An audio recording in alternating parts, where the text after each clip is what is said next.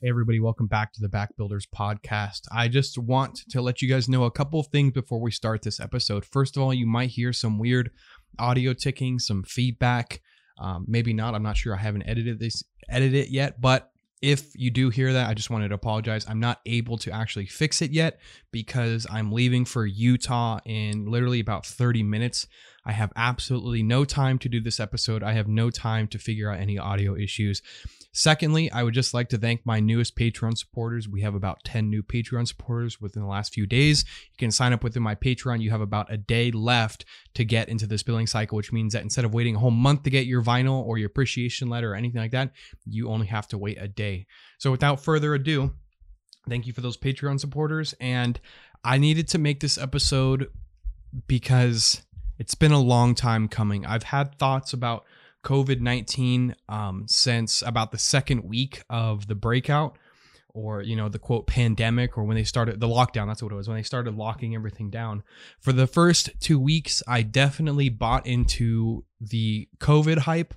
I was wearing masks to my family's house for their safety. I was self quarantining. I got taken out of the the academy early. Um, so I had every reason to believe that there was an actual pandemic taking place. Pandemics aren't something that the human race is unfamiliar to. They've happened since since we've had immune systems. Um, the last big one was the Spanish flu that killed millions upon millions of people. That was only 100 years ago. So the average cycle for the average deadly pandemic is about 100 years usually. So we were due for one. So all the signs pointed to this being an actual pandemic. I've always been interested in pandemics and how they spread. I've understood that Americans aren't the most healthy people. I've understood that we aren't the best at, you know, washing our hands and staying home when we're sick. We still go to the gym when we're sick and stuff like that. So all the signs pointed towards this being an actual pandemic. And for the first 2 weeks I definitely was as cautious as I could possibly be. However, as time went on and I should have verbalized this out loud, but you have to remember that I'm still in the army, and this was when the coronavirus was starting to become hyper political. And I was afraid that if the army, um, if the army caught me speaking aloud about how the I, I I'm starting to believe that the coronavirus is a fraud, I was afraid that I was going to get in trouble by the army. However, I do realize that speaking about this now, I am safe because I am merely stating the facts and my opinion that derives from the CDC's data. So, going by the logic of, you know, Eh, going by the logic of if we were so quick to trust the CDC about wearing masks and going to the lockdown and that there's going to be hundreds upon hundreds, possibly even millions of deaths, that it would only make sense that now that the CDC had this update that I'm about to tell you guys about, I am only going off of what the CDC said, what they're saying, and thus going off of their science. So it wouldn't make any sense to come at me and say that I am spreading misinformation or anything like that. Because if you're saying that I am spreading misinformation, you're saying that the CDC is spreading misinformation. So pick your poison there, I guess. So, all right. So, first of all, I got a message last night from my friend, The Invincible Way. He's a really good Instagram friend of mine. And he brought me up a really interesting COVID 19 update, a CDC update. So, if you guys don't know, the CDC updates their stats on COVID 19 every, I want to say it's like every week or two um, about the coronavirus. They give you updates on death rates. They give you um, updates on how people are dying, quote, how people are dying from the coronavirus, age and sex, and um, all this stuff like that. And on August, let's see what day this actually was. Uh, guys, I'm going to blast through this episode. Another thing that I'd like to like for you guys to do is spread this episode as much as you possibly can if you don't mind. But let me just update you guys on something real quick. So I said this was updated right under our noses, including mine by the CDC, not a peep from the media. All right. So Comirnaties, I'm not really sure what that what that means. I'm sorry, but um, I don't have time to Google search it right now like I normally do. But it says I'm looking at a graph right now. This is from the CDC website that you can find. I'll put the link in the bio uh, bio of this uh, episode. But it says Table three shows the types of health conditions and contributing causes mentioned in conjunction with deaths involving coronavirus 2019.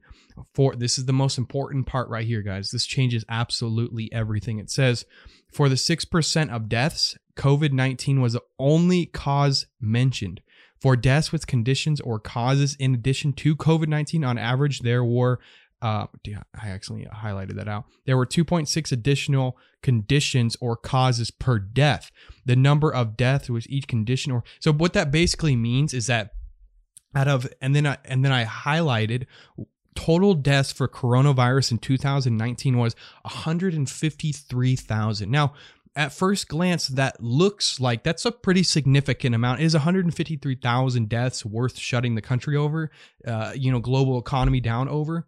Are we really just? I feel like at that point, if we were to stop the, well, we did stop the. I feel like the idea was we are going to stop people dying from COVID 19 by shutting down the economy, thus making more people die. We're just preventing death with more death at that point. So 153,000 that is pretty significant. However, it says only 6% of those deaths, of those 153,000 deaths, were from COVID alone, meaning they had no secondary conditions. They had no respiratory issue or like no heart disease, no quadruple bypass, no diabetes. None. It was just they died from COVID 19 alone. Now, correct me if I'm wrong. I'm not a medical professional here, so this is going to be kind of sketchy. So I'm trying to keep this as baseline as possible. But if we can say that uh, 153,000. What is 6% of 153,000? That leads us to approximately 9,210 deaths. COVID 19 has killed 9,210 people. We shut down the entire world for a virus that has killed 9,210 people. We've taken our kids out of school for a virus that has killed 9,210 people. Thousands upon thousands of small businesses have been destroyed, if not completely eradicated, for a virus that kills 9,210 people. Countless jobs lost, homes, families displaced, no work, the economy crippled, suicide rates through the roofs, antidepressants getting sold like crazy right now, all for a virus that has killed 9,210 people. We've been in this lockdown since March. We were supposed to flatten the curve after what? 14, 15 days. We are we are going into September now. September, guys. And then you look at other European countries who virtually had little to no lockdown, like Sweden, a country that I'm very familiar with. I still have a lot of friends there, you know, and they barely locked down and they're fine. Their death rate is virtually nothing. They've had almost nobody die from the coronavirus, but yet but yet they never went on lockdown. The masks have been proven to do very little. They tell us that the coronavirus is one of the most contagious diseases that has ever existed. However, I can walk into any store with anything on my face as long as I have something on my face. I could put a banana peel over my nose and they're not going to say anything. You know how many times I've walked into a store without a mask on because I forgot it and I just put my shirt over my nose and that's good enough?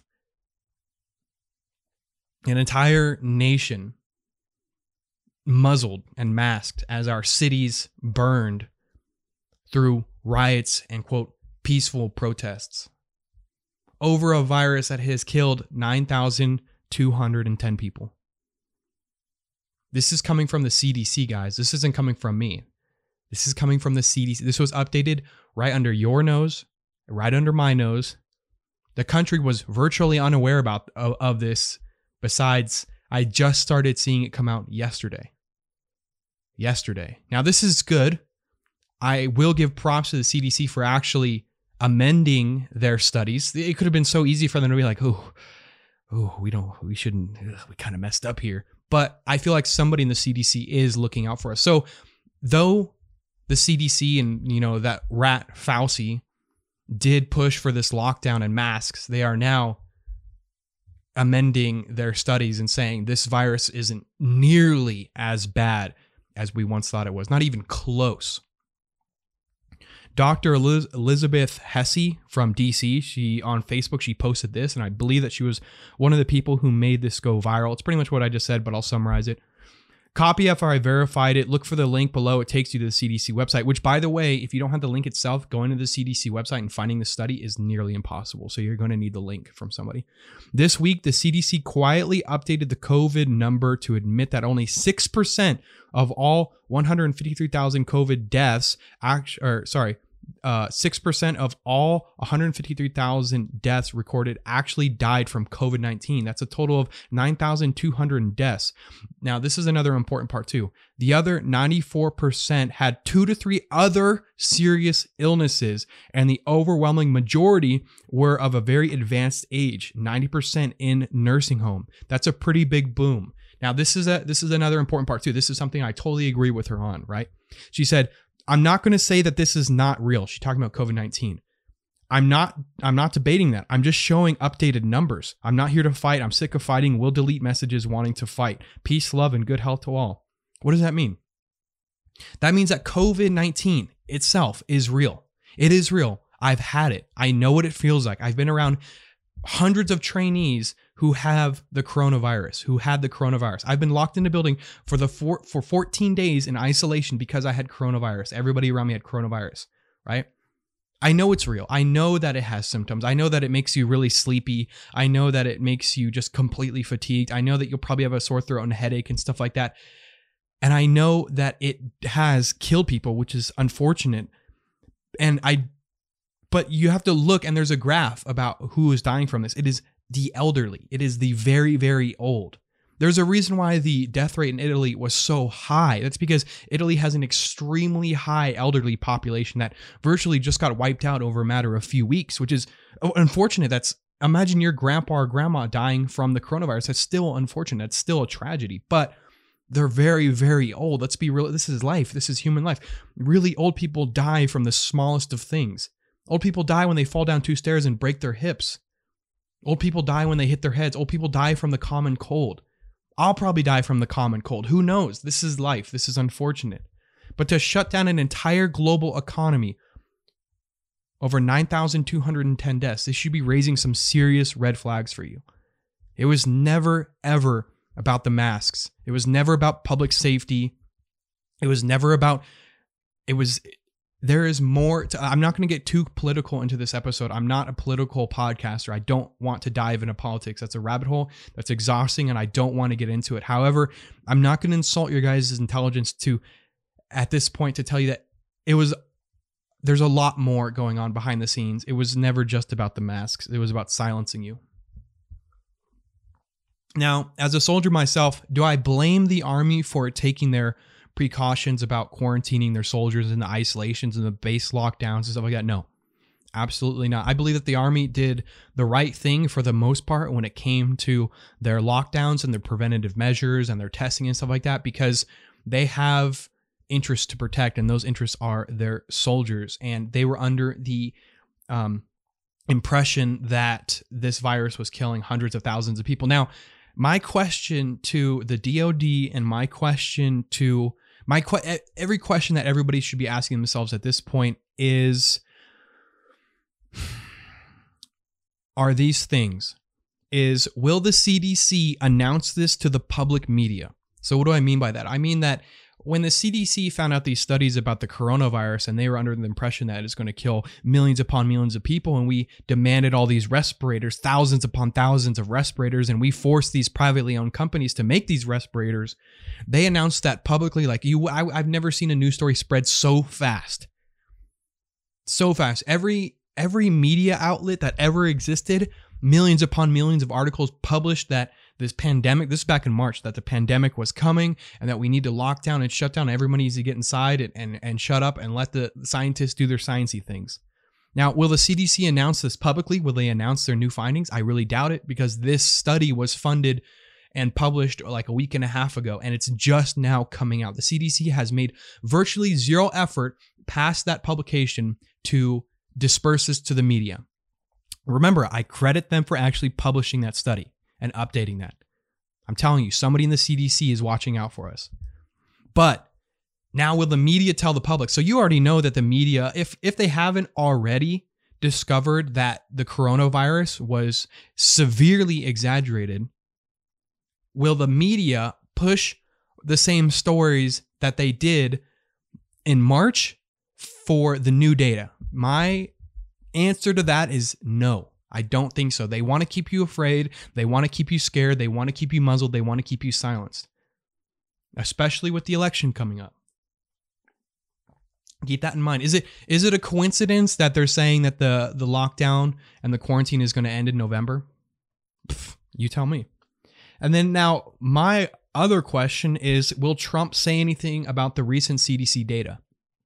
Right? So he sees the study updated. He sees that it's only killed about 9,210 people. He sees that the people who have died from the coronavirus had second and third conditions. They were 80 years plus, and most of them died in senior homes. This is all information coming from the CDC. I'm not pulling this out of my ass. Now, will Trump say anything about it? I don't know. I hope so. I hope he will. But also, I'm doubtful. You know, nothing against Trump, but truth in politics is different than, let's say, the truth that you and I share at the dinner table. Much more complicated. So, with this new information coming out, I'm only hoping that the American people act upon this new data. We have found out at this point that the coronavirus isn't nearly as bad as we thought it was. We found out that we don't need masks anymore. We don't need masks anymore. We don't need to muzzle our, our entire population. There's no need for keeping our kids out of school anymore. We can open back up the gyms.